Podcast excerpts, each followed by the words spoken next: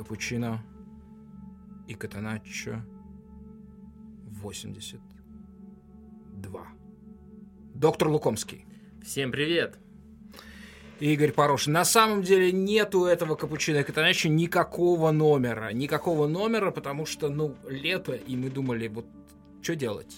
Что делать? Ну что, а рыться в этой мусорной трухе, обсуждать вот эти вот а, на перегонке обгоняющие друг другу слухи по поводу того, кто куда там переходит, и в течение часа уже теряющие всякую актуальность.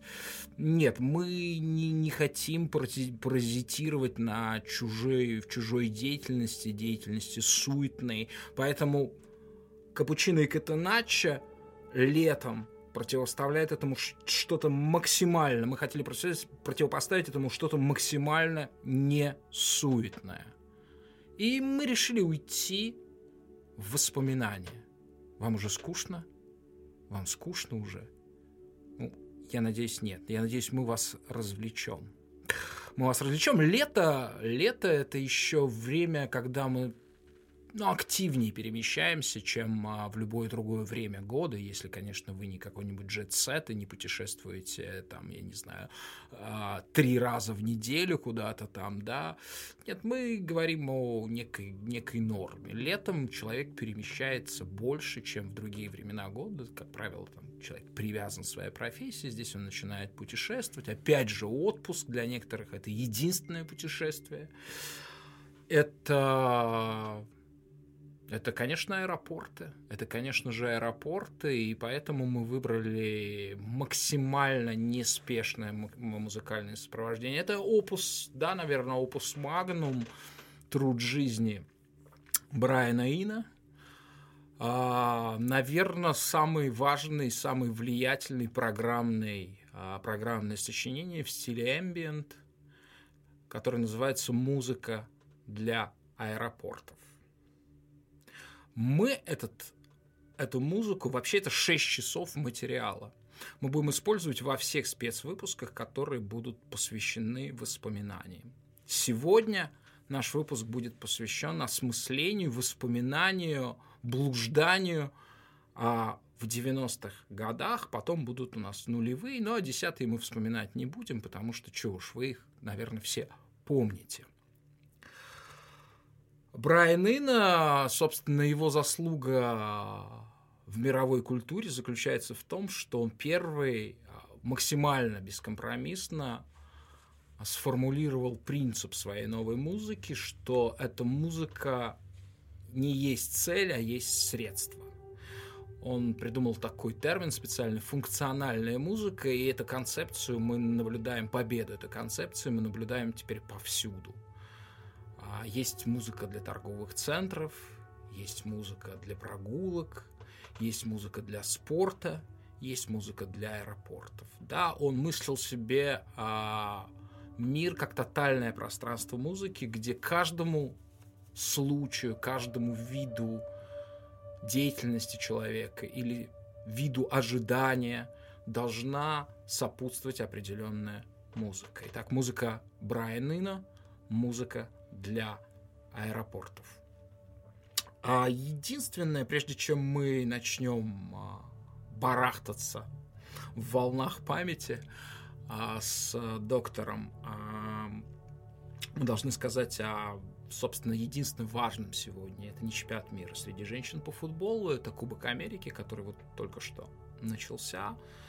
А, я крайне скептически отношусь к этому турниру. Я вижу там много очень дури, и то, как они там никогда с годом не могли договориться, то раз в два года проводили, то раз в четыре, то там диктатуры что-то отменяли, то они хозяев не находили, вот и так далее. И явно, конечно же, то, что они в нечетный год а, встроились, да, это, это попытка, это некая второстепенность, это подчиненность Латинской Америки. А, миру Европы, которая по-прежнему формирует всю повестку футболом и управляет, оттуда идет управление футболом. А, я, конечно же, видел свои матчи, но вот все вот эти вот эквадорцы, боливийцы, э, которые, да, для которых, для которых это главный турнир в их жизни, да, потому что, ну, нет чемпионата, они живут какими-то чужими страстями. Вот это, конечно, главное событие. Мы помним, как это выражается, как это проявляется в жизни. Мы помним чемпионат мира в России, мы помним, как, э, как полюбила, как полюбил Саранск перуанцев. Но вот если это этнография, к тому же это любимый турнир Александра Ивановича Шурова, вашего любимого комментатора, вот, а, который ярко довольно о нем рассказывает, все эти детали, обожает а, эту специфику. Также примерно я могу про серию Чи говорить в Италии, а, потому что это ассоциации, связанные с моим путешествиями по Италии. Вот все эти команды. Может, хватит унижать уже Копу Америка. Хорошо, возвысьте, возвысьте Копу Америку, прежде чем мы с вами перенесемся в 90-е. Ну, почти все, что вы сказали об этом турнире, правда. Почему его нужно смотреть? Почему да, это, но есть помимо один э, этнографии? важный фактор. Там играют э, в хороший футбол. Там нету всякого хлама, который приезжает на чемпионат Европы, на чемпионат мира. Там действительно хорошие команды. Причем я думаю, что даже приглашенные Япония и Катар, они себя проявят э, достойно. Япония и Катар как э, чемпионы своих конфедераций. Да? Э, нет, они играли между собой на Кубке Азии, наверное, решили двух финалистов э, с... А, да, да, да, да, верно, верно, я же помню, да, это ну, победители, да, конечно, одна, один и тот же просто Катар плохо ассоциируется с Японией, хотя формально мы, мы понимаем да, всю эту условность Азия. этой Футбольная системы, Азия. да, да, футбольная Азия, да. А, так что Э, так что, мне кажется, просто сам уровень футбола тут будет э, выше э, в плане того, что ты можешь выбрать практически любой матч, и он будет, а, достаточно равным, в отличие от многих игр чемпионата мира, чемпионата Европы, и, б, средний уровень там будет выше, то есть какую бы игру ты ни выбрал, с большой вероятностью это будет лучше, чем матч в, в группе чемпионата Европы. За это мне в первую очередь нравится Южная Америка, но есть еще, конечно, второй аспект, э, э, то в какой там, э, в какой самобытной манере, там, можно сказать, играют футболисты. Дело в том, что в современном футболе, особенно европейском, практически все игроки любых позиций, они слеплены по шаблону полузащитника. То есть неудавшиеся полузащитники иногда становятся центральными защитниками, либо нападающими. Но по сути сейчас вот модель Барселоны, она на всех навешивается, и все э, обучаются примерно одинаково. Это помогает, наверное, повысить э, количество выпускников, которые уходят в большой футбол, э, но это понижает разнообразие. В Южной Америке все еще больше футболистов, которые чуть ли не из дворов выбились в большой футбол, поэтому там есть центральные защитники суровые, которым мы на самом деле э, от которых мы постепенно отвыкаем, которые э, всегда играли как центральные защитники, всегда э, боролись, всегда привыкли сдерживать своего нападающего, а не играть вдвоем с партнером против одного игрока в европейском футболе. Точно такие же там нападающие. Эту теорию вообще на самом деле продвигал Арсен Венгер. Он говорит только про форвардов, то есть что нападающих сейчас можно найти только в Южной Америке, потому что э, в Европе с этим большие проблемы, в том числе вот потому что Академия заточена на э, штампование одних футболистов по шаблону Барселоны. Так что до Южной Америки это пока что, пока что не добралось. Там много таких а, самобытных талантов. А, и мне кажется, это тоже интересный аспект, которого не хватает другим нациям. То есть э, это в некотором смысле путешествие в 90-е, где существовала специализация игроков. Можно ли тогда назвать футбол Латинской Америки старомодным? Э, это микс, то есть там еще все, все еще живет эта культура, и этой культурой по-прежнему охотно пользуются европейцы, покупая этих игроков. А, э, только, к сожалению, не все сборные могут купить, э, точнее, вообще сборные не могут те европейские купить игроков на недостающие позиции. И по-прежнему там, конечно, есть и современное влияние, и тренерское, то есть многие команды обучены очень здорово. Прежде всего, конечно, речь о Бразилии. В, наверное, мы любим провозглашать команду худшей или лучшей за какую-то эпоху. Если вспомнить, на самом деле Бразилия уже очень давно, начиная с 90-х, по своим меркам играла в прагматичный футбол. Прититы, наверное, это впервые Э, за более чем 20 лет они играют э, в яркий, зрелищный футбол, э, в, возможно, в самый красивый футбол на уровне сборных. Поэтому за ними будет особенно интересно следить, не только потому, что это Бразилия, это там must watch и так далее. Must watch, но без Неймара. Да, без Неймара и, наверное, еще без Артура, что тоже печально, он травму получает. А, так что, мне кажется, на Бразилии не отразится то, что важные игроки травмировались. Там все-таки слишком большую роль играет структура, и все достаточно отлажено. Так что в Южной Америке действительно есть все элементы зрелища. Я напомню, что вы поддерживаете наш проект и огромное вам спасибо за это на платформе а, Patreon. Уже третий выпуск мы существуем в гибридной а, модели, так сказать, нашего существования экономического. С одной стороны, на, ваш, на ваши пожертвования, с другой стороны, у нас появился партнер, это букмекерская контора Марафон Бет. Давайте посмотрим, что они а, предлагают в связи с Кубком Америки ставки на победу.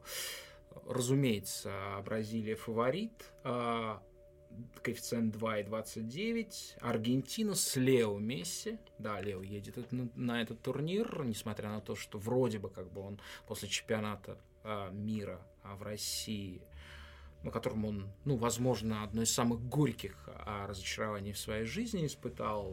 Очень плохая Аргентина была. А, невнятная, вернее. А, Аргентина коэффициент 4,5 на победу. Дальше идет Уругвай 1 к 8. И три кома... Э, две команды имеют 1 к 10 коэффициент. Это Чили и Колумбия. И перуанцы, так победи... Э, полюбившиеся Саранску, имеют коэффициент 1 к 19 азиатские приглашенные, азиатские гости, приглашенные команды Японии и Катар считаются аутсайдерами. Катар 1 к 81, японцы 1 к 35 занимают а, десятое место. Да, тут э, все, конечно, очень адекватно. То, что Бразилия фаворит этого турнира, недавно признал даже сам Месси. То есть э, не напрямую, но сказал, что Аргентина не фаворит. Э, додумайтесь дальше сами, кто в таком случае фаворит Копы. Если за что-то тут э, цепляться, то мне бы интересно посмотреть на Колумбию. Колумбию тренирует э, Карлуш Кейруш, э, который очень э, эффективно, ярко тут точно слово не подойдет, мое любимое, работал с э, Ираном на каждом чемпионате мира. Да. И он эффективно очень работал в Манчестер Юнайтед, будучи ассистентом Алекса Фергюсона, о котором мы будем говорить, естественно, вспоминая 90-е.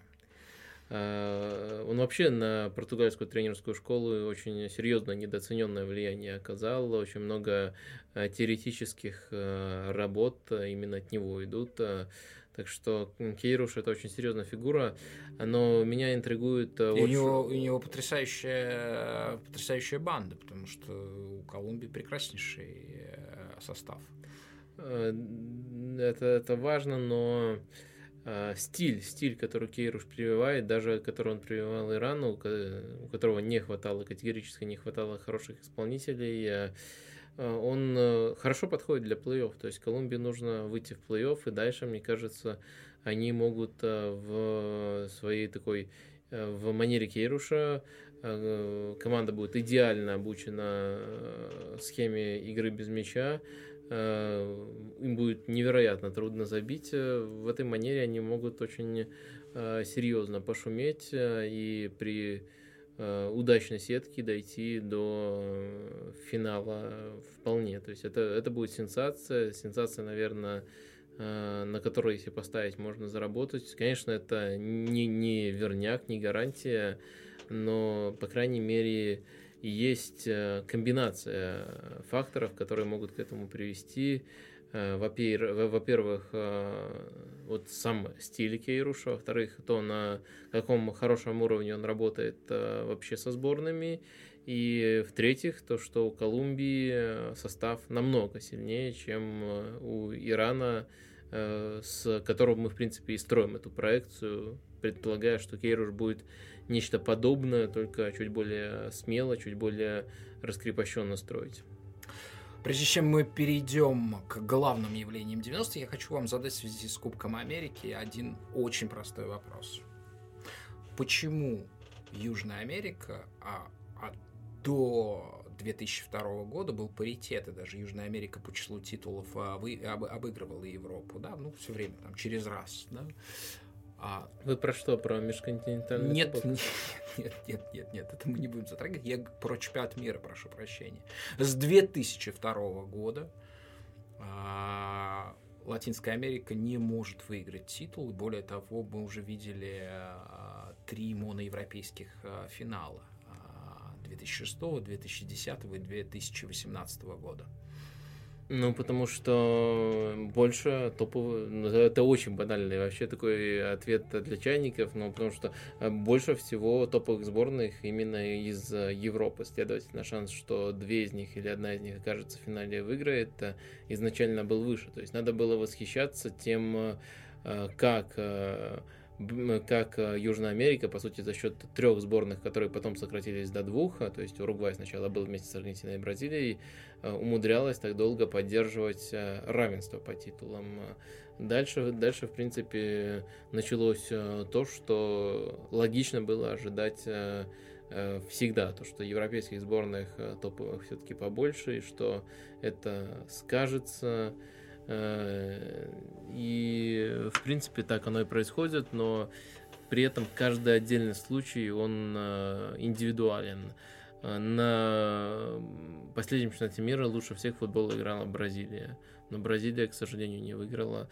То есть такое тоже бывает. Ну, я думаю, все-таки, если какое-то общее объяснение, то оно, конечно, сводится к количеству топовых команд. То есть при всей симпатичности Э, стиля команд, которые идут э, сразу следом за топовыми, э, важно все-таки то, сколько у тебя реальных претендентов от континента.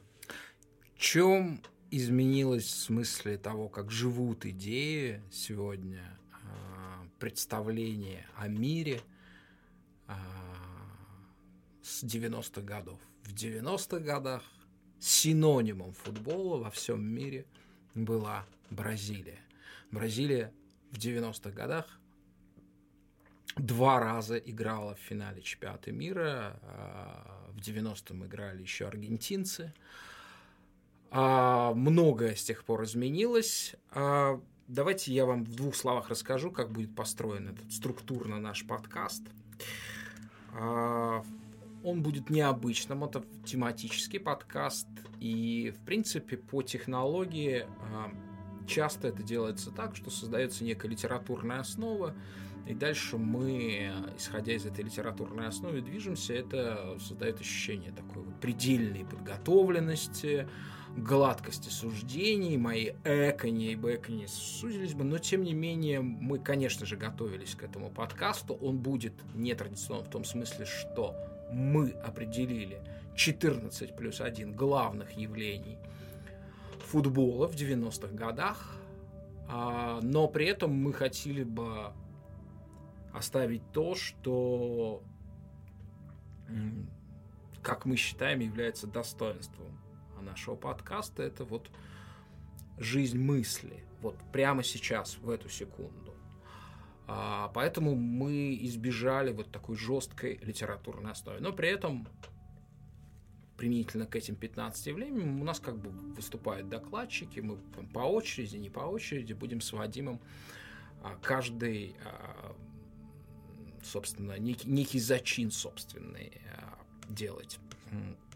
Итак, мы начинаем с 15 номера, то есть мы вносим некую интригу, мы все-таки создали иерархию этих явлений, и у нас будет э, победитель, то, что самым решительным, что стало самым важным в 90-х годах. А, как известно, а, самым важным является то, что определяет будущее и не является неким законченным обстоятельством. А, мы выделили, на самом деле, 14 главных явлений. И сразу же говорю, что тут же выяснилось, что мы забываем, забыли кучу важнейших вещей. Вот буквально накануне я понял, что мы забыли такое понятие, как Зиманландия. То есть то, что в итальянской культуре, скажем уже так, ассоциируется с деятельностью тренера чешского Сденека Земана, который большую часть своей жизни провел в Италии, работал, но, может быть, мы попробуем ставить два слова, ну вот ничего не получится нам полностью охватить, обозреть, и поэтому вы, соответственно, в YouTube, в комментариях можете писать о наших упущениях или просто делиться своими впечатлениями, что для вас застыло. Почему 90-е? Почему не 80-е? Ну, просто очень простая причина. Это связано и с возрастом нашим, но главное с тем, как изменилось медийное пространство именно радикально в 90-х годах, применительно а, к России. А, Дело в том, что э, мировой футбол э, в Советском Союзе наблюдали исключительно раз в 4 года. Не в два чемпионаты Европы показывали только матчи советской команды. Причем чемпионаты Европы имели очень странную структуру. Они на что? То есть раз в 4 года, практически как съезды КПСС, проводились чемпионаты мира. И вот на основе там пяти матчей каких-то писались бесконечные статьи в, в, в специальных изданиях. В общем, это довольно странный был, да, как такой вот к науке, но не научным способом. То, что происходило в чемпионатах, это практически никто не видел. Это какие-то сообщения, обозрения в газете «Футбол Хоккей», что в Англии больше всех очков в этом году набрал Ливерпуль. А в 90-х годах в связи со всем, собственно, что произошло с Россией и с тем, как изменилось медийное пространство, появилась возможность смотреть, обозревать мир. Вначале а, стали показывать финальные матчи а, Кубка чемпионов, потом Лиги чемпионов. А затем уже какие-то второстепенные, появились обзорные передачи, где показывали фрагменты и даже какие-то изложения матчей 20-25 минутных. Планета футбол, это как-то там называлось и так далее. А в 97 году, собственно, олигарх Гусинский создал спутниковое телевидение, наслышавшись, соответственно, о трендах мировых, то, что делал там Мердок и другие, вот, и учредил собственное российское спутниковое телевидение, НТВ+, стал показывать главные чемпионаты и всю Лигу чемпионов. Вот поэтому 90. Итак, 14 плюс 1, а плюс 1 это, собственно, ну, в тот же момент, когда стала возможность, стало возможно обозревать всю планету, выяснилось, какое скромное место на этой карте занимает Россия в культуре, в мировой культуре футбола. Этот, э, этот вывод, он неизменен, и по сей день а, это место довольно скромное, иногда оно возвышается, там, в минуты празднования в Монте-Карло победы «Зенита» над Манчестер Юнайтед, или по поводу чемпионата мира, успешной игры сборной России, или по поводу фантастического, безумного матча России с Голландией в 2008 году, но в целом это место скромное. Но мы говорим на русском языке, и было бы странно, не включить бонусом одно явление, связанное с. Тем более, что такое явление возникло именно в 90-х, и с 90-ми оно и закончилось. Это, на мой взгляд, самое яркое, что случилось э, во всех смыслах э, с российским футболом. Это «Спартак» Олега Романцева. Я хочу вас спросить, доктор, видели ли вы вживую матчи «Спартака» Олега Романцева? Нет, ну я видел. Вот представляете, записи, ребят, но... есть такие люди, которые не видели. Вы видели записи? Полные. Конечно, конечно полные, в достаточном количестве, чтобы сделать какие-то... То есть вы ходили в библиотеки и брали книги, мне, пожалуйста, вот Спартак да. Романцева, да? На рутрекере. Не Джованьоли. На рутрекере я ходил и брал там записи э, Спартака Романцева. Что скажете? Какое это на вас произвело впечатление? Не знаю, мне кажется, весь этот культ э, переоценен. Прямо дико переоценен. Спартак играл э, красиво, там красивее всех в Европе, но ну, ну, нет там какой-то... Красивее всех в Европе? Нет, я говорю, так, как, как говорят. А. Я, я, я, я, Нет, ну так говорят самые... Не, не, не считаю. Самые неистовые... Мне, мне кажется, э, во-первых, в Спартаке не было Э, относительно самых лучших команд в плане стиля не было такой последовательности и четкости философии, то есть чтобы мы, например, как э, у Кроева там всегда разыгрываем э, постепенно от обороны. У, Спартака это мог варьировать. И в Спартаке, мне кажется, не было какого-то какого-то Э, какой-то именно атакующей тактики, э, в том плане, что очень многое строилось э, просто на, на взаимопонимании очень талантливых футболистов, то есть это команда, за которой, ну, наверное, за которую, которую достаточно посмотреть хайлайты. То есть много красивых голов, но следить именно вот за, за развитием, за какой-то идеей там не приходилось. И самое интересное случилось, когда я еще глубже полез э, в недры э, торрентов э, и нашел там, как играл Спартак при Бескове. Сейчас э, сюда должен ворваться Бубнов, наверное, или еще кто-нибудь, э, когда произносишь. На самом деле, э, несмотря на то, что это очень заезжено, там вспоминать эту эпоху, это вот, вот там действительно было что-то уникальное с точки зрения тренерской мысли, что-то, что могло вдохновить даже там Пепе Гвардиолу, если бы он каким-то чудом наткнулся на э, эти же записи. Э, там была действительно грандиозная игра, которая заслуживала уважения даже в европейских масштабах. 90-е э, и Спартак Романцева, мне кажется, это просто отголоски того, что вот было построено в 80-е Бесковым. Интересно, очень интересное суждение. Оно совпадает как бы с эм, частью старых ортодоксов спартаковских, потому что спартаковские ортодоксы старых поколений считают, что Романцев просто отжал Спартак у Бескова, что он выскочка, что он просто украл наследие, эксплуатировал его долго, успешно, а успешно исключительно на уровне результатов, потому что давайте не будем забывать, что Спартак стал монополией. И его царствование в России было связано с двумя факторами. То, что Спартак очень хорошо поработал на руинах распавшегося советского футбола, и фактически он превратился в сборную Советского Союза, но во всяком случае объединенную сборную России и Украины, как многие об этом мечтали геополитические мечтания, то есть трех игроков самых, ну, важных в, в тот период. А, это Анопка, Цимбалари, Никифоров, да, не, не всех, но они усилили Спартак тут, что был, и так возникла монополия. Российский футбол никогда сам по себе, не московский, а сам по себе российский, исконный, он всегда существовал очень провинциально в России, да, включая «Зенит». А, вот, и, соответственно, вот, вот на этот чернозем невозделанный был высажен вот этот вот, вернее, да, он стал во главе этой тусклой клумбы цветок Спартака. И, конечно же, успехи э, Спартака, они э, зиждились в том числе на вот этой монополии, да, то, что лучшие игроки действительно были собраны долгое время, а именно в Спартаке и никто не мог Спартаку ни по каким, а, ни финансовым, ни организационным а, критериям долго очень бросить вызов. Поэтому Спартак так царствовал в 90-х. Но, тем не менее, это был очень узнаваемый с точки зрения стиля и э, клуб, и в конечном счете это самое узнаваемое, и поэтому самое яркое, что случилось в российском футболе.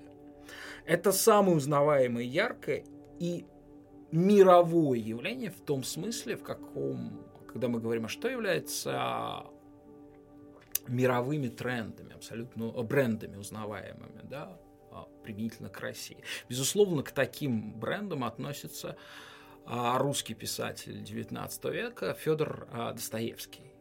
И в этом смысле это, конечно же, роман Достоевского, потому что личность Олега Романцева э, абсолютно вписывается в мир а, Федора Достоевского. Это герой Достоевского в полном смысле. А, потому что все страсти, а, какие а, свойственны героям Достоевского, ненормальные, предельные страсти, они, конечно, связаны с личностью Олега Романцева. Я должен... Я вот просто правда, ребят, я не хочу это называть даже хвостовством. А тот, кто Конечно же, я не верю в то, что кто-то кого-то может похоронить. Хотя в 90-х такое возможно были и случайные убийства и так далее. Но в целом я верю в то, что все, что мы переживаем, оно предопределено. В том смысле, что человек выбирает свою судьбу. И то, что случилось с Олегом Романцевым, было абсолютно предопределено его, его сознанием. Его, как можно сказать, психикой. В том числе его портил, и он был готов портиться, невероятный безобразный культ, который в российских медиа спортивных, главным образом в газете «Спортэкспресс» создавали ему. Омерзительные эти полосные интервью там, Трахтенберга, о которых сейчас э, в интернете бы только неприличными словами бы описывали, да, и комментарии писали бы язвительные. Тем не менее, когда не существовало вот такой мощной свободной площадки информационной, да, это создавало культ, абсолютно слепленный по советским канонам, привратники, пресс-атташе, ну и так далее, а, цепные псы. И все это, все это уничтожало, естественно, Романцева. И мне в этом смысле дико повезло. Я взял лучшее интервью у Олега Романцева, какое вот, ну, а, он давал кому-либо. Может быть, что-то не выходило, я не знаю. Я сужу о том, что случилось, да, то, что я читал. Может быть, я что-то пропустил, но не думаю. Был 92 год, первый чемпионат России, и был абсолютный главный матч года пустые трибуны на всех матчах, но на этом было просто, это было Барселона, Реал.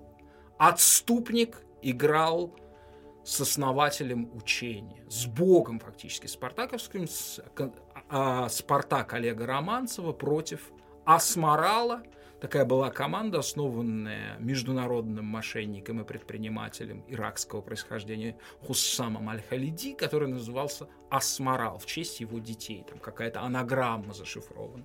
Стадион «Локомотив», 20 тысяч зрителей, немыслимая по тем временам аудитория. Футбол не ходил никто, не смотрел, там это просто было маргинальное явление.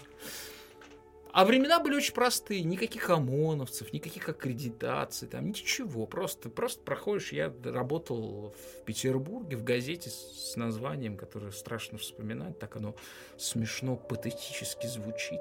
Спорт, человек, время.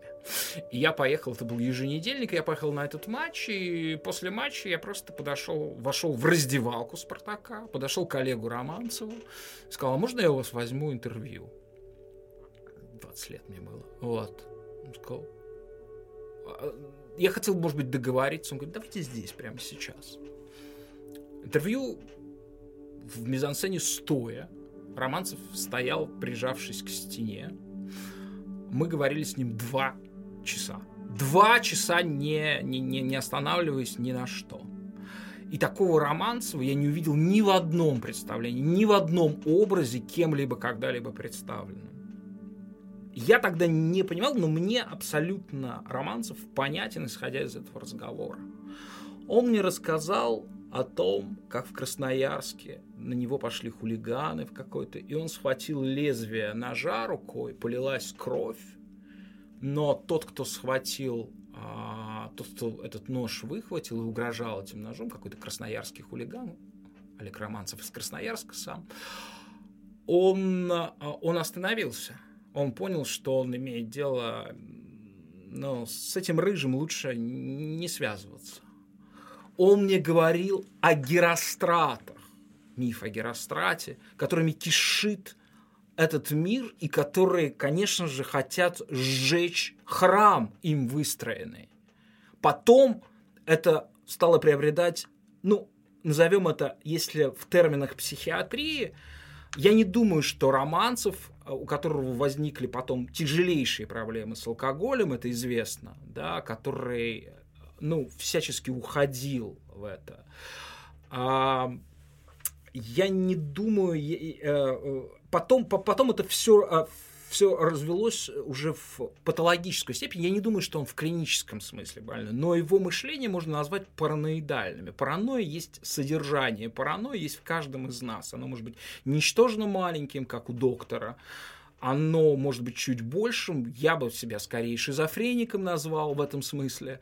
Вот. Конечно же, Романцев абсолютный параноик. Вот. И вот эта мания преследования, а, вот это вот мышление, в котором все, что происходит вокруг, видится как некая комбинация событий, выстроенных против тебя твоими врагами, я тогда вот в этом замечательном высказывании, что мир кишит геростратами, мы говорили о Достоевском, которого, естественно, он читал и, естественно, любит.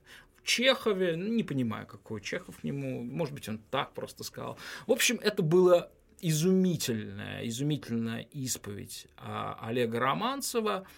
И, собственно, финалом дуги героев профессии, видимой, то, что мы видим, стал уже новое тысячелетие, э, десятилетие, новое тысячелетие, 2002 год, когда сборная России э, играла на чемпионате мира в Японии и Корее, был матч с Бельгией, считалось, что все жили ожиданиями, что Россия точно должна пройти группу, там играли Тунис, Бельгия, Япония, такие все слабаки, мы точно их пройдем, ведь с нами великий Олег Иванович с его футболом.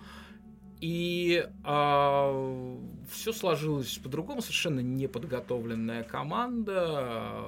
В качестве одного из важнейших грузов, которые привезли а, в Японию, где играла сборная, было несколько ящиков водки, вот где, так сказать, э, штаб э, уходил от реальности, которая была очень печальной, и когда вот, собственно, Олег э, Романцев наблюдал за своей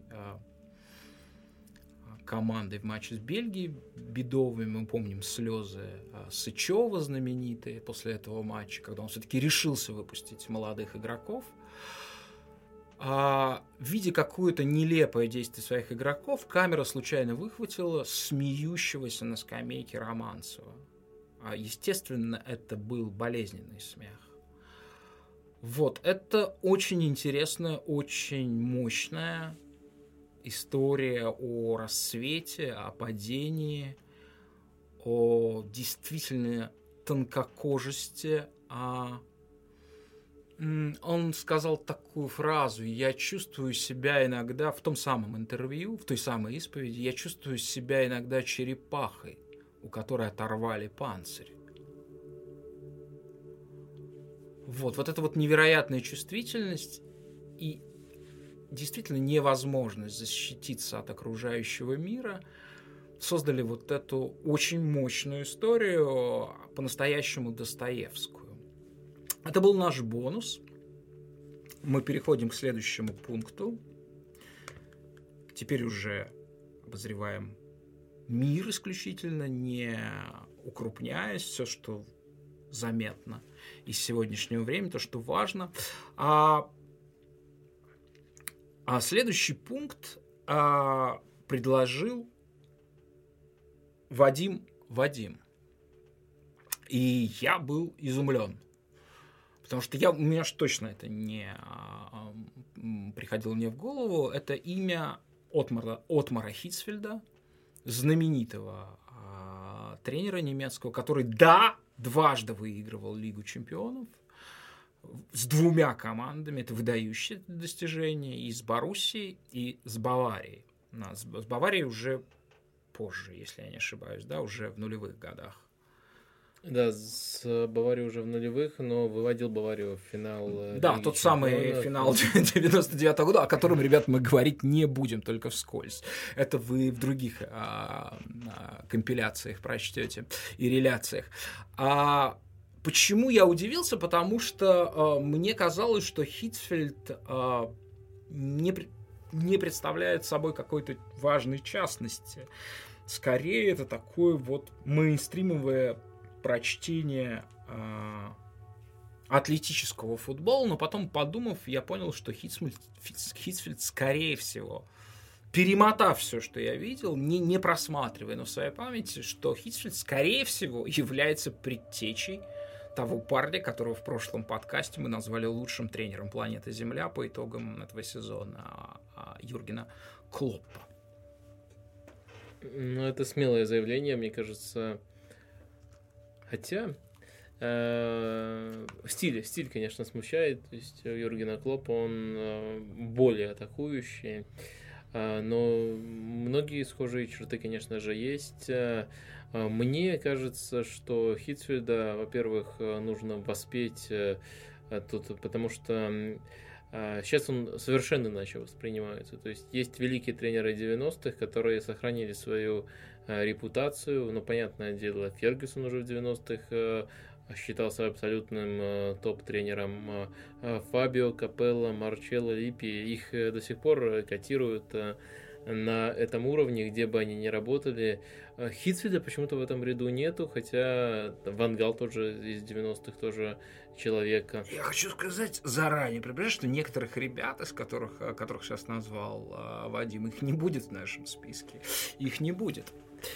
А, так вот. Почему же вы все-таки Хитсфильд? А, что его выделяет? Есть, конечно, ряда, у него уникальное достижение, которое вы упомянули и с э, двумя разными командами брал Лигу чемпионов, и причем э, интервал между финалом с Боруссией и первым финалом с э, Баварией, он совсем минимальный, и вообще на выходе у него финалов очень-очень много набралось.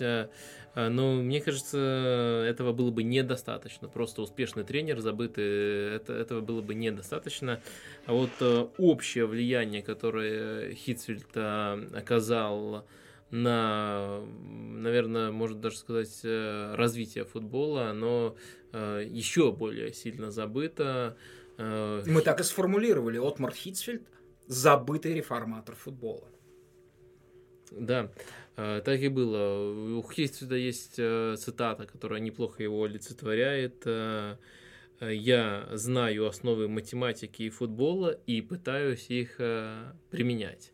Э, это то, что он пытался развивать. Он очень много исследований, которые даже сейчас актуальны, э, и финансировал, и пытался иногда э, лично в них участвовать. В частности, он первым ввел такое понятие, как зона 14 или красная зона. Сейчас этим термином называют опорную зону соперника. Понятное дело, что по современным меркам это звучит э, просто, все понимают, что это самая важная территория на поле, но тогда это не было доказано. Он и его, э, как правильно, наверное, не студенты, но, в общем, э, люди интерны, наверное, можно сказать, которые, mm-hmm. которых он пригласил в команду, Э, посчитали, что именно из этой зоны так или иначе приходит э, больше э, половины голов, которые вообще забиваются с игры. Поясните, что это за зона, вот если в проекции взять футбольное поле? Но если в проекции взять футбольное поле, Сейчас то есть... Опять возмутятся наши слушатели, будут наставить на то, что нам Они могут пора уходить. погуглить, наверное, на русском может быть и нет, но на английском Zone 14, 14 точно найдет. Э, но я все-таки проговорю это. В общем, есть штрафная площадь, э, и э, сразу после того, как завершается штрафная площадь, примерно такого же диапазона тоже получается прямоугольник в опорной зоне, он приходится на опорную зону команды, и вот это и называется зона 14, красной зоной, как Э, говорил Хитцфельд, и Хитцфельд очень часто этот термин употреблял, практически э, все, что у него сводилось, э, вся его тактика сводилась к тому, чтобы эту зону перекрыть, и это он очень успешно делал.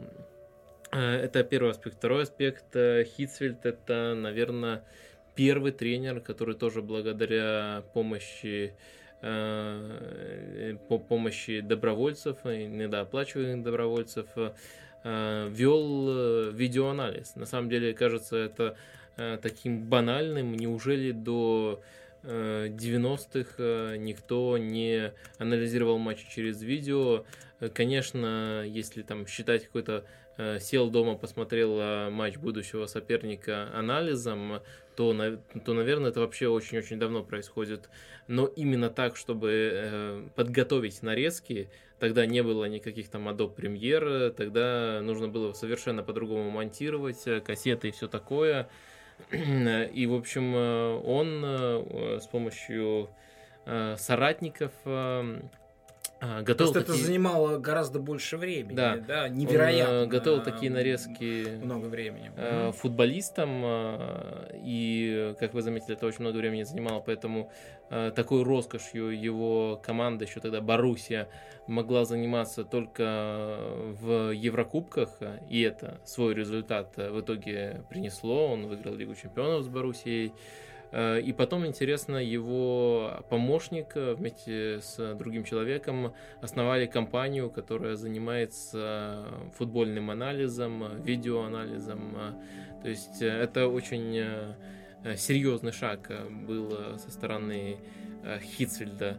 И э, в придачу ко всему этому, наверное, он э, один из самых э, идеальных тренеров для Баварии, потому что, особенно для Баварии, какой она была, ну, очень долго, наверное, до того, как пришел Ван Гал и начал немножко другую философию строить, которую потом развивали и Ханкес, и Гвардиола, и пытается до сих пор Бавария поддерживать. Ну, Баварию, как известно, все называли ФК Голливуд э, и... Ну, это такое э, прозвание желтой прессы, да, немецкой газеты Бильд, да. Ну, в общем, э, там были футболисты с большим эго, с, их, с ими нужно было совладать, и по словам того же Румениги, Хитцельд – это человек, который, которому это удавалось наиболее органично, то есть тут можно его сравнить по построению атмосферы в команде с тем же Юргеном Клопом. Наверное, он не был таким э, какое бы слово подобрать. Наверное, слово крутой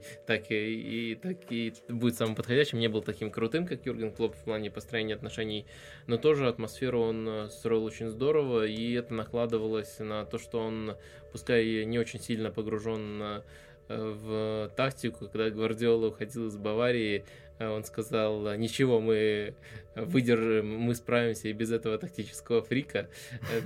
Так что он не очень погружен в тактику был, но он хорошо чувствовал э, основные тренды, когда нужно отказаться от либера, когда нужно перейти на четверку защитников. То есть он постоянно подстраивал команду под эти тренды в зависимости от качества игроков и помня о своем золотом правиле о важности зоны 14, красной зоны. Поэтому мне кажется, что вот этого совокупного влияния, которое Хитфельд оказал, достаточно для того, чтобы он упоминался на списке. То есть можно сказать, что это связано с научным прогрессом деятельности Отмара Хисфельда, который мы ну, как бы наблюдаем сегодня. Выражение, э, проявление технологий, анализа и так далее. Можно, можно сказать э, так, э, но надо понимать, что это одна сторона, потому что мы еще будем обсуждать э, футбол э, очень сильно во всех отношениях. И в плане медицины, это тоже наука, Э, шагнул вперед в плане там даже диет и всего-всего. Но то, что Хитфельд развил именно исследование футбола как науки, может быть, даже сделал сам футбол наукой, это, на мой взгляд, бесспорно. Доктор, знаете, что мне часто хочется? Мне хочется после того, как мы с вами познакомились, мне хочется иногда вообще у меня редко такое желание проявляется, практически никогда. Вы, можно сказать, вот единственный, кто меня к этому прожить жизнь заново. То есть пересмотреть все, что я видел, а в своей жизни футбол, а что-то не смотреть, может быть, и на что-то там освободить, там, я не знаю, на, на писательство, на собственные какие-то проекты, на девчонок. Вот. А, но должен сказать, что матч, по-моему, вот то, о чем мы говорили в начале, да, о том, как э, изменилось э, медиапространство да, в России в 90-х годах, э, разумеется, это появилось много футбола, много каналов, произошла диверсификация. А, матч финала Кубка УЕФА а, играли из двух матчей тогда Кубка УЕФА. Не помню, о каком речь шла. По-моему, в Дортмунде играли. А, между Боруссией и Ювентусом 93 -го года. Это вообще одно из лучших моих воспоминаний, связанных с футболом. Я помню невероятно, тогда Тропатони был тренером а, Ювентуса, и Ювентус, по-моему, по итогам двух матчей, да, выиграл этот а, турнир. А, и тогда Хитцфельд тренировал Боруссию Дортмунд. Через 4 года он возьмет реванш. Вы помните, да? 97 год. А, Ларс Рикин, такой юноша, промелькнул и исчез. Да, он забил тогда, по-моему, два гола в финале. Вот. И это, надо сказать, одно из моих ярчайших впечатлений, связанных с 90-ми годами. Вот этот вот матч э, Боруссии Вентуса, Боруссии, который тренировал Отмар Хитцфельд. Двигаемся дальше. Бернар Тапи, главный авантюрист 90-х годов. 90-е годы, что, что, что это такое? Да? Мы, когда говорим о России, думаем, что это какая-то совершенно особая, особая, вообще некоторые считают это безвременем, какая чушь. Лихие 90-е, ревущие 90-е, а, как угодно, да, мы, мы понимаем, с чем это было связано, мы понимаем, что то, как а, Советский Союз отказался от строительства утопии, сдался и перешел к чему-то совершенно другому. А можно было сделать как-то иначе, а могло это пройти мягче, об этом написаны тома книг, но случилось так, как случилось. И кажется, что Россия прожила какое-то совершенно изумительное, уникальное время. Да? На самом деле нет.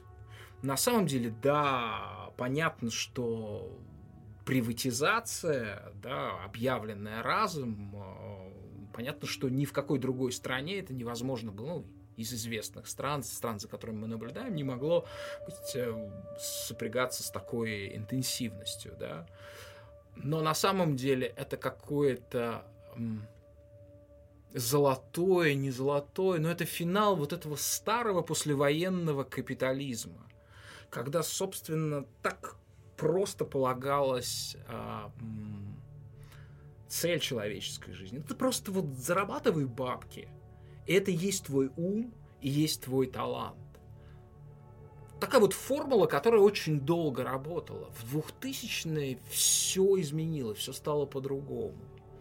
Отсюда и морализм, отсюда этика другая. Отсюда этот рассвет невероятный потребления во всем мире, глянца, который был двигателем этого потребления. Вот это представление о человеке, нет, не смотри ему в глаза, ты посмотри ему на жопе, посмотри, какая у него этикетка пришита к его штанам.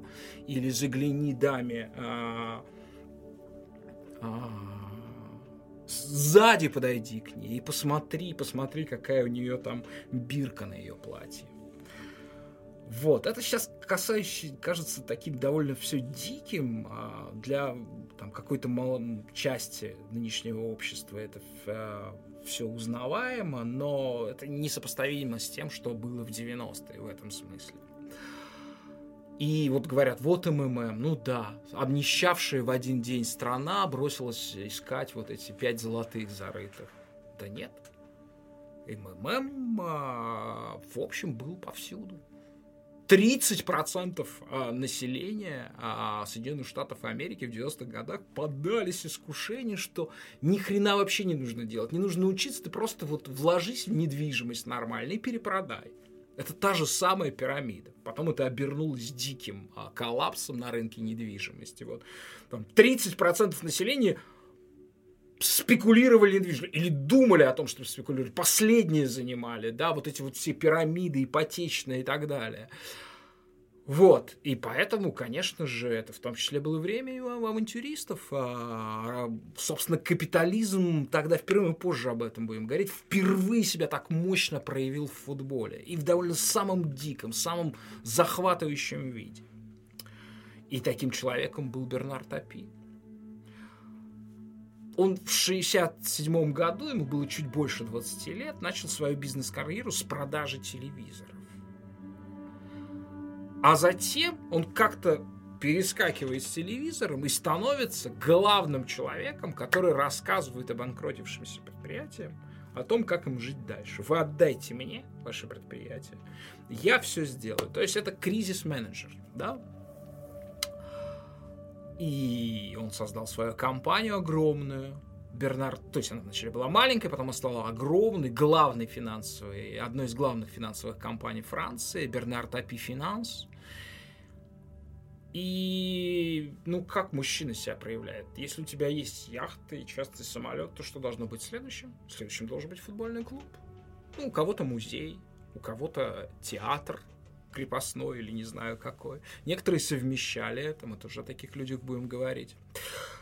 А, и он в в 86 году он покупает э, очень интересный актив, Марсельский Олимпик, в э, альтернативном городе Франции, в грязном порту, кишащем э, иммигрантами с Северной Африки, э, наркоторговцами и так далее, контрабандистами, обожающий футбол и свою, находящийся тогда в полном упадке команду. Он выкупает за 35 миллионов а, Марсельский Олимпик и сразу же вертикально с ним взлетает. Он пять раз к ряду становится чемпионом. И, наконец, со второй попытки а, в 92 а, году он выигрывает Лигу чемпионов. Видели ли вы Марсельский Олимпик? Точно так же, как Спартак Романцева, э, самые ключевые матчи э, в записи. Но я думаю, то, что Олимпик и Топи связаны очень, э, очень неплотно на самом деле. Потому что одно дело команда, и другое дело делишки, которые он промышлял. Я считаю то, что это ублюдок, из-за которого Арсен Венгер несколько титулов чемпиона Франции с Монако не досчитался. Давайте и скажем, я хотел сказать чуть позже. В каком-то плане да. он э, положительный ублюдок, потому что если бы Арсен Венгер тогда свой проект в Монако продолжил развивать, не разочаровался в чемпионате Франции, потому что ну, это было очевидно всем. Э, Венгер тогда, наверное, как позже Земан в Италии, вел такую войну против махинаций, которые Марсель промышлял. Э, и на выходе он разочаровался в чемпионате Франции, уехал сначала в Японию, потом в Англию, в Арсенал, и случилось много всего э, хорошего. Но самое, конечно, главное, когда я слышу фамилию э, Топи, это то, что вот это так нехорошо получилось с Арсеном. Да, в общем, чувак так вертикально взлетел, что он даже стал в 90-х годах, тут в начале 90-х годов. В 90-м году он стал владельцем а, контрольного пакета акций корпорации Adidas. Вот, и это, собственно, связано с... Это период его высшего могущества, когда, собственно, и а, Олимпик стал чемпионом, а, чемпионом Европы, да, победителем а, Лиги чемпионов уже тогда, как она была переименована, но, по сути, она оставалась еще Кубком чемпионов. И я, кстати, видел матч Олимпика в Лужниках с Спартаком, полуфинал. Высшее достижение Спартака, романцевского Спартака в Лиге чемпионов. Опять же, да, это звучит мощно, полуфинал, это сейчас совершенно недостижимо, но давайте не будем забывать, что тогда совсем другой розыгрыш был. Ну, кстати, тогда Спартак потрясающий путь проделал. В 1-8 финала они два раза на ноль, к слову, об идеях Романцева, об остроатакующих. А все-таки этот человек – умел строить оборону, а, играет с Наполи, уже абсолютно деградировавшего Марадона, и проходит по пенальти. Станислав Черчесов выигрывает эту серию.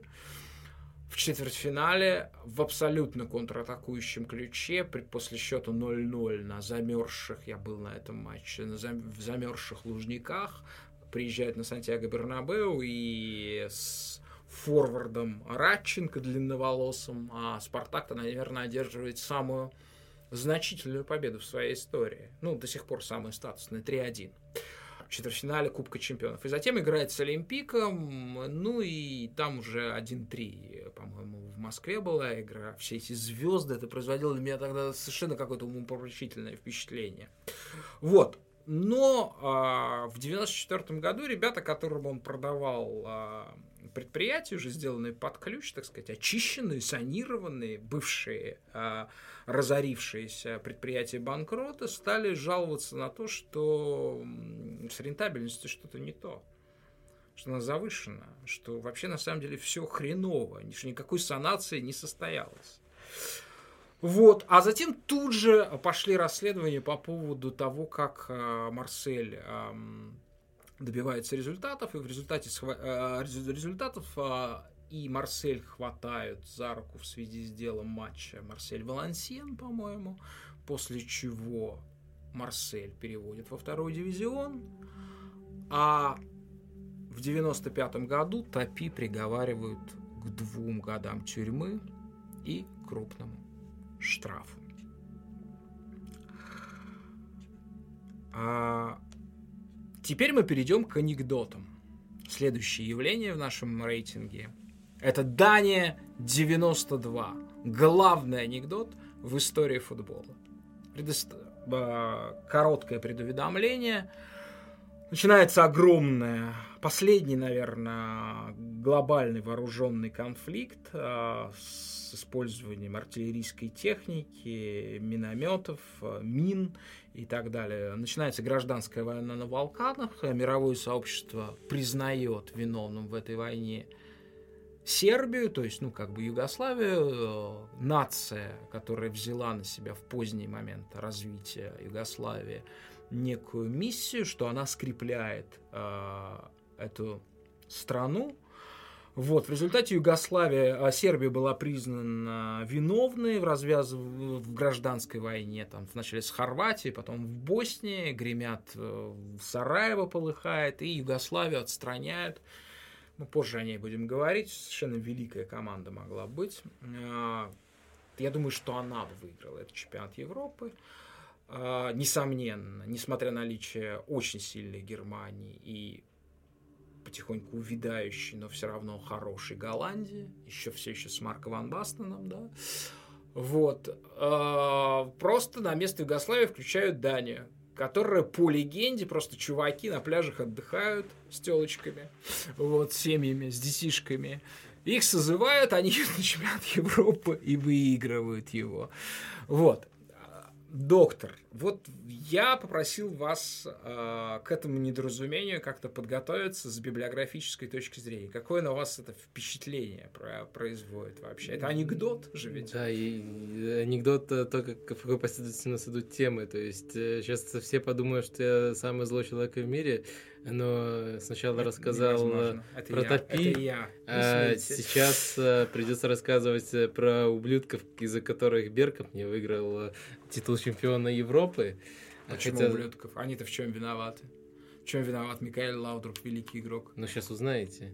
Микаэль Лаудруп не играл, он поссорился а, с тренером. А, а, играл Бриан Лаудруп, да. Да, его брат играл. Э, он не великий игрок, э, но был лидером. И, по-моему, его даже признали лучшим э, игроком того чемпионата. В общем, я даже посмотрел матч этой Дании. Это было, конечно же... Смешно. Не смешно, это было ужасно. Э, Наверное, начать надо с разоблачения двух э, мифов. Э, первый миф это то, что Дания приехала на чемпионат Европы на этот с пляжа. Это абсолютно не так. Это опровергал, наверное, ярче всех Шмехель. Он прям по полочкам разложил. На самом деле... Самый знаменитый игрок той команды. Да, Петр Шмехель. Да по сути, с этого и начался его, ну, это трансформация, это турнир, его трансформация в звезду мирового уровня, и дальше он почти все десятилетие э, отыграл на этом э, поддерживал эту планку. А, в общем, э, это было абсолютно не так. Шмехель указал, во-первых, на то, что было очень много слухов, то, что Югославию отстранят и то, что пригласят, следовательно, именно Данию, которая была с ней в одной группе и не прошла Э, то есть э, они в это не верили, но они к этому готовились. Это, э, это наверное, ключевой момент. И второй, банально по фактам здесь все не сходится. У тех, кто считает, что Дания приехала с пляжа, они играли товарищеские матчи с командами, которые едут на чемпионат Европы, как это часто происходит даже перед современными турнирами. То есть разница в подготовке между другими командами и Данией, конечно, была. Но вот это вот э, с пляжа, причем я слышу именно вот э, в такой вариации э, постоянно от разных людей, это, ну, тотальнейший обман. Это первый миф. Второй миф, который я хотел бы разбить, это то, что этот успех как-то можно поставить рядом с сборной Греции. Нет, ни разу нельзя. Во-первых, потому что Греция играла в намного более приятный футбол, и я сейчас не шучу. Но... Грецию уже потом провозгласили королями антифутбола, когда они Э, непосредственно были на том турнире, они не играли так уж ужасно. Там не было ни одного матча, где 70 на 30 по владению. Там все было в рамках э, допустимого. И самое главное, Греция была действительно таким э, оборонительным, но тренерским мастер-классом, мастер-классом Рихагеля. У Дании такого тренера не было. Там Мюллер Нильсен это очень посредственный тренер, который дальше раньше был помощником а, у другого тренера. По-моему, у него, кстати, фамилия Пентек или Пионтек. А, The, The Piontek. Да, да я, это, я, это, я это не как, застал это его. Это как раз-таки человек... Здесь, понимаете, ирония судьбы заключается в том, что у датчан была по-настоящему великая, вот, вот, ярчайшая команда, которая сыграла два гениальных турнира. В 1984 году на чемпионате Европы, когда они вышли в полуфинал, они играли но они исполняли, поскольку в Голландии был тогда кризис голландской сборной, они исполняли Голландию. В самом таком попсовом варианте играли прям в отвязный футбол. А, и в 86 году они... Вы можете себе представить, да, количество? В 86 году на чемпионате мира в Мексике они вышли из группы на Испанию. Они выходили как абсолютные фавориты абсолютные фавориты, которые, да, Барселона, и они получили 1-5 на контратаках от Испании, которая играла мы потом позже будем говорить о том, что что сделал для испанского футбола, не только для каталонского, не только для Барселоны, но то, что сделал для испанского футбола Йохан Кройф. Вообще, вообще как бы испанцы играли в футбол как мясники. И вот, на, на, собственно, эта команда мясников, вот с этими защитниками, живодерами, там, типа Антони Гойкаче, который сломал ногу в свое время, о Марадоне. Вот. Это был в то время испанский футбол. Ну, там были какие-то кудесники. И ирония дикая вообще, какая-то абсолютно кривляющаяся сатиром.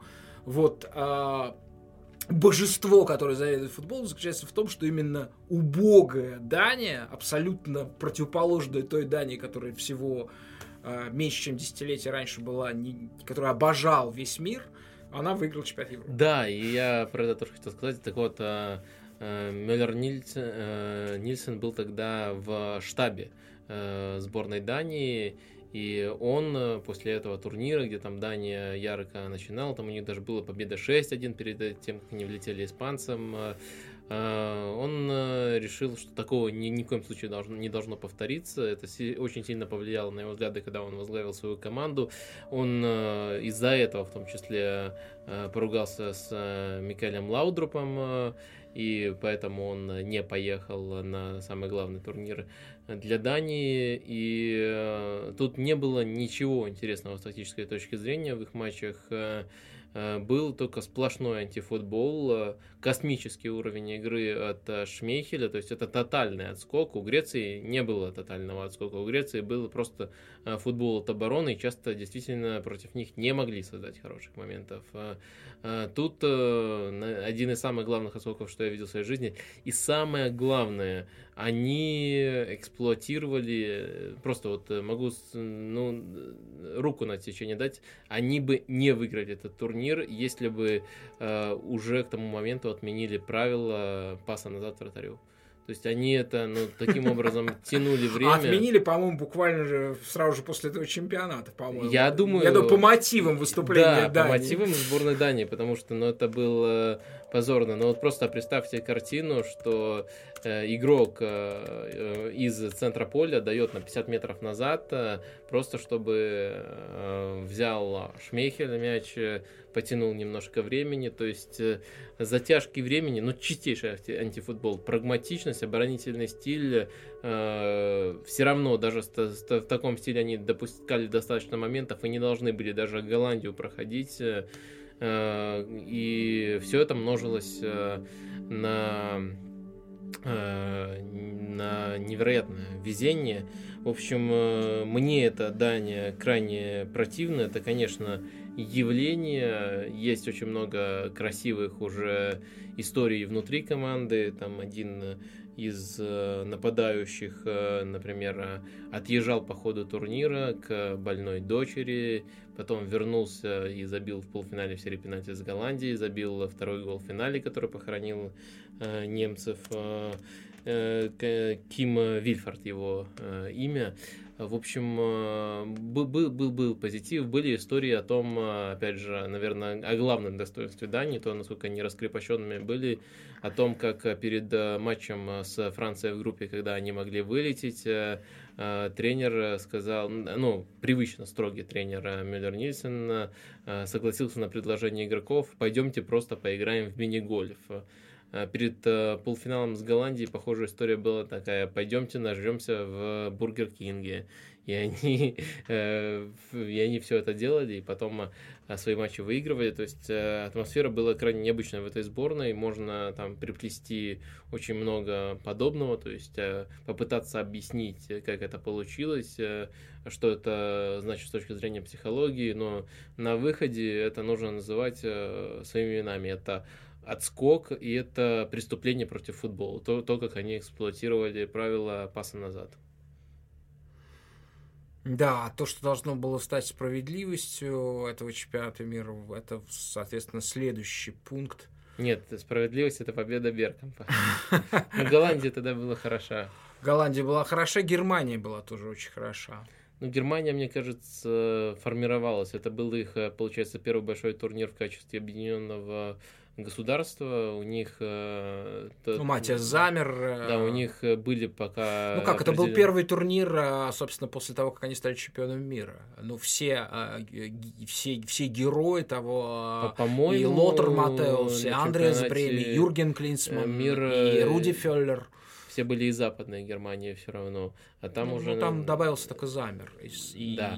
Ну, в общем, мне кажется, та команда еще формировалась к Э, Евро 96, который они выигрывают в итоге. Мне кажется, что скорее ее можно назвать уже а, командой, которая чемпионской командой 90-го года, которая находится на определенном спаде, но все равно все, все звезды той команды присутствуют. Вы про Югославию хотели уже говорить, да?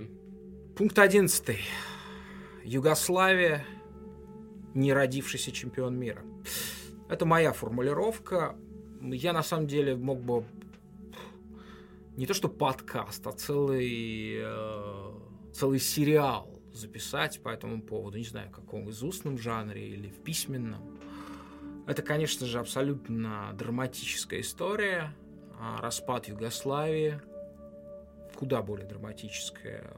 Знаете, Владимир Путин тут как-то насмешил мир, сказав, что а, распад СССР это главная геополитическая катастрофа 20 века. А вот, ну, с этим а, этому очень много что можно возразить, но впервые, наверное, самый ближний пример, который опровергает это высказывание, это Югославия.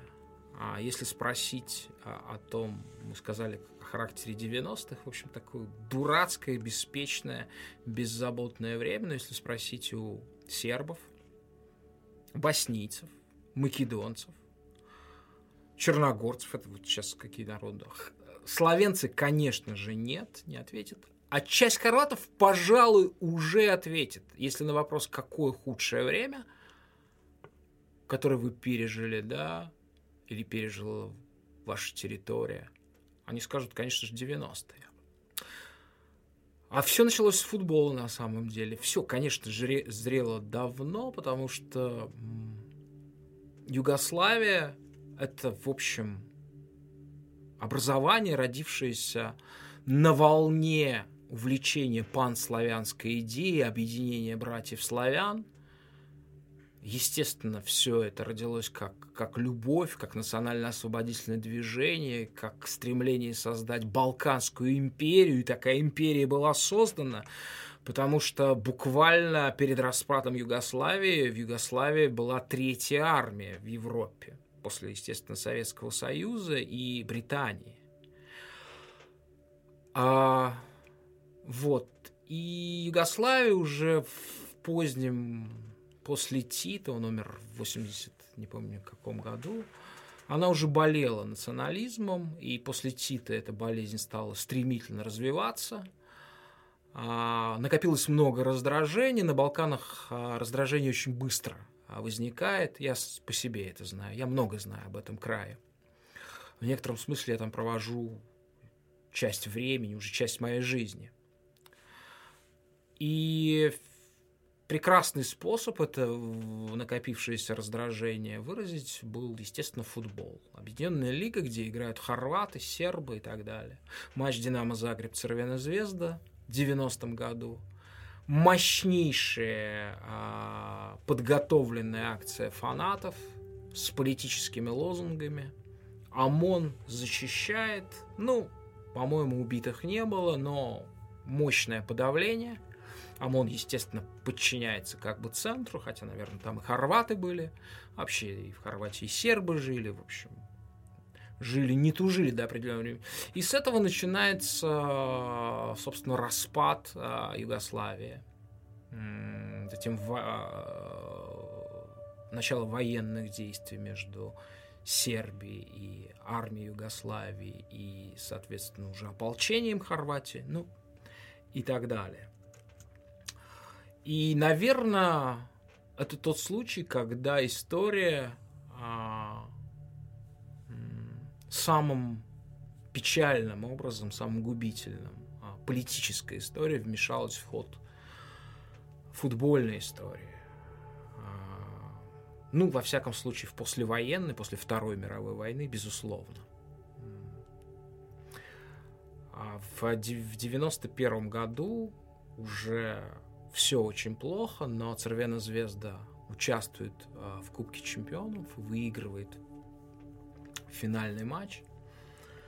В 91 году сумасшедшая команда.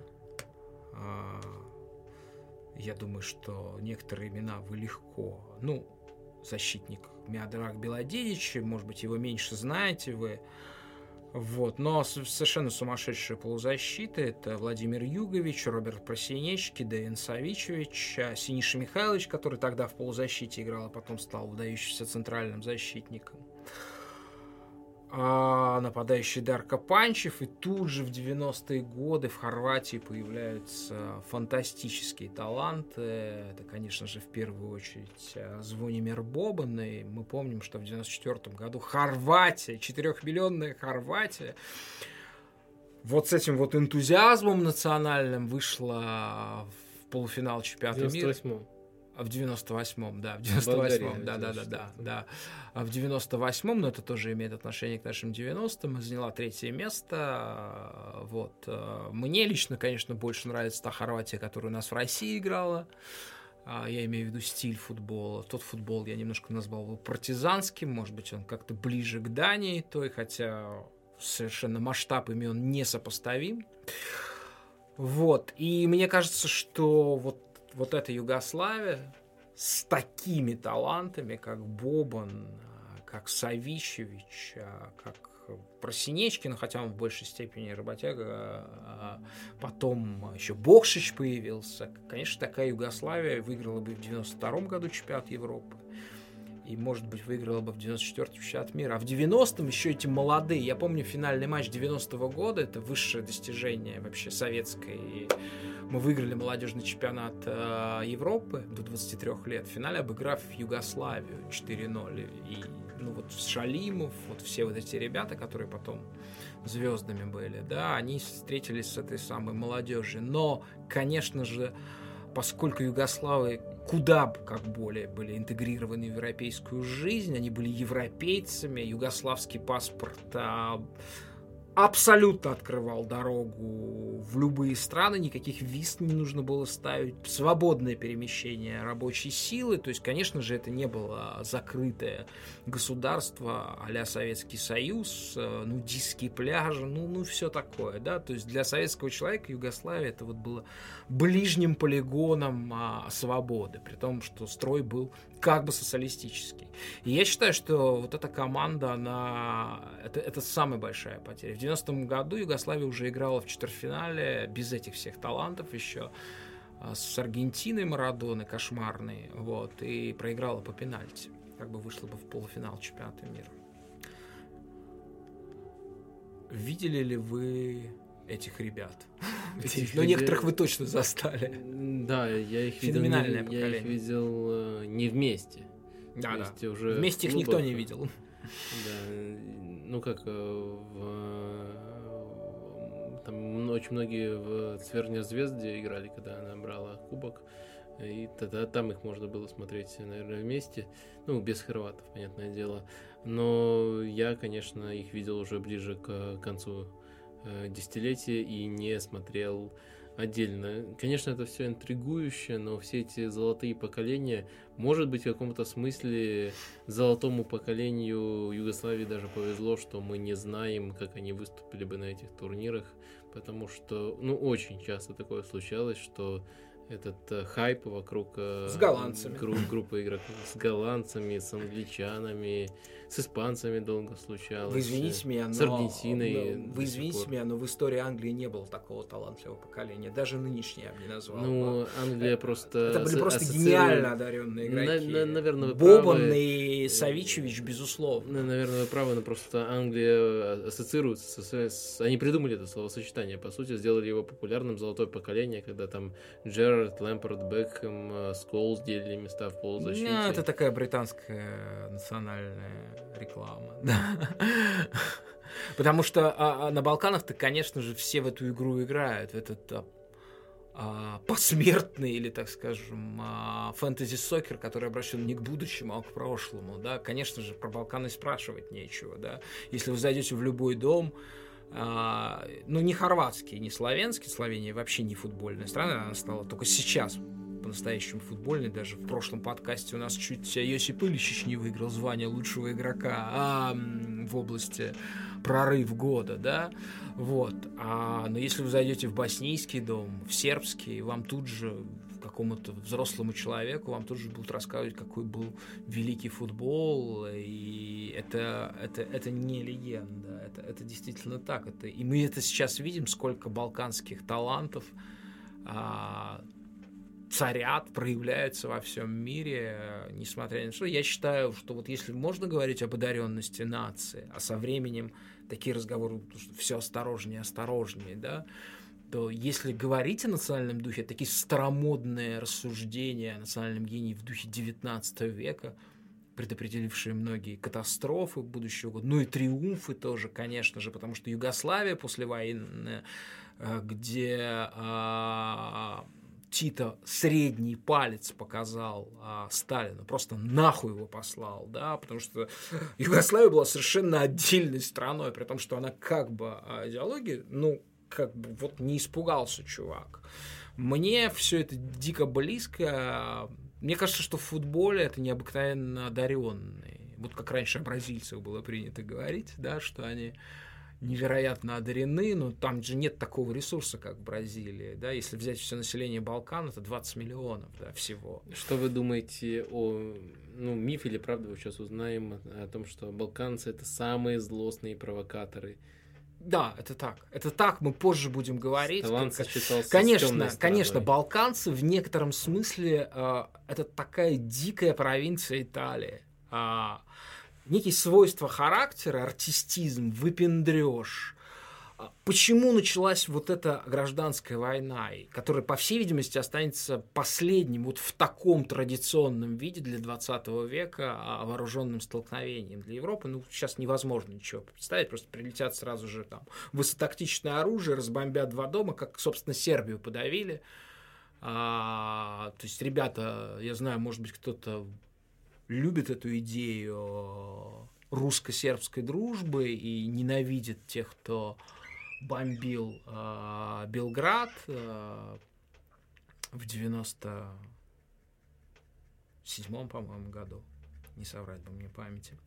Не соврать бы мне. Вот. А, но, ребят, там это была уже совсем другая история. Там известный случай, когда мост через Дунай заполнили люди, зная, что его будут бомбить. Они заполнили просто, организовали просто живой мост.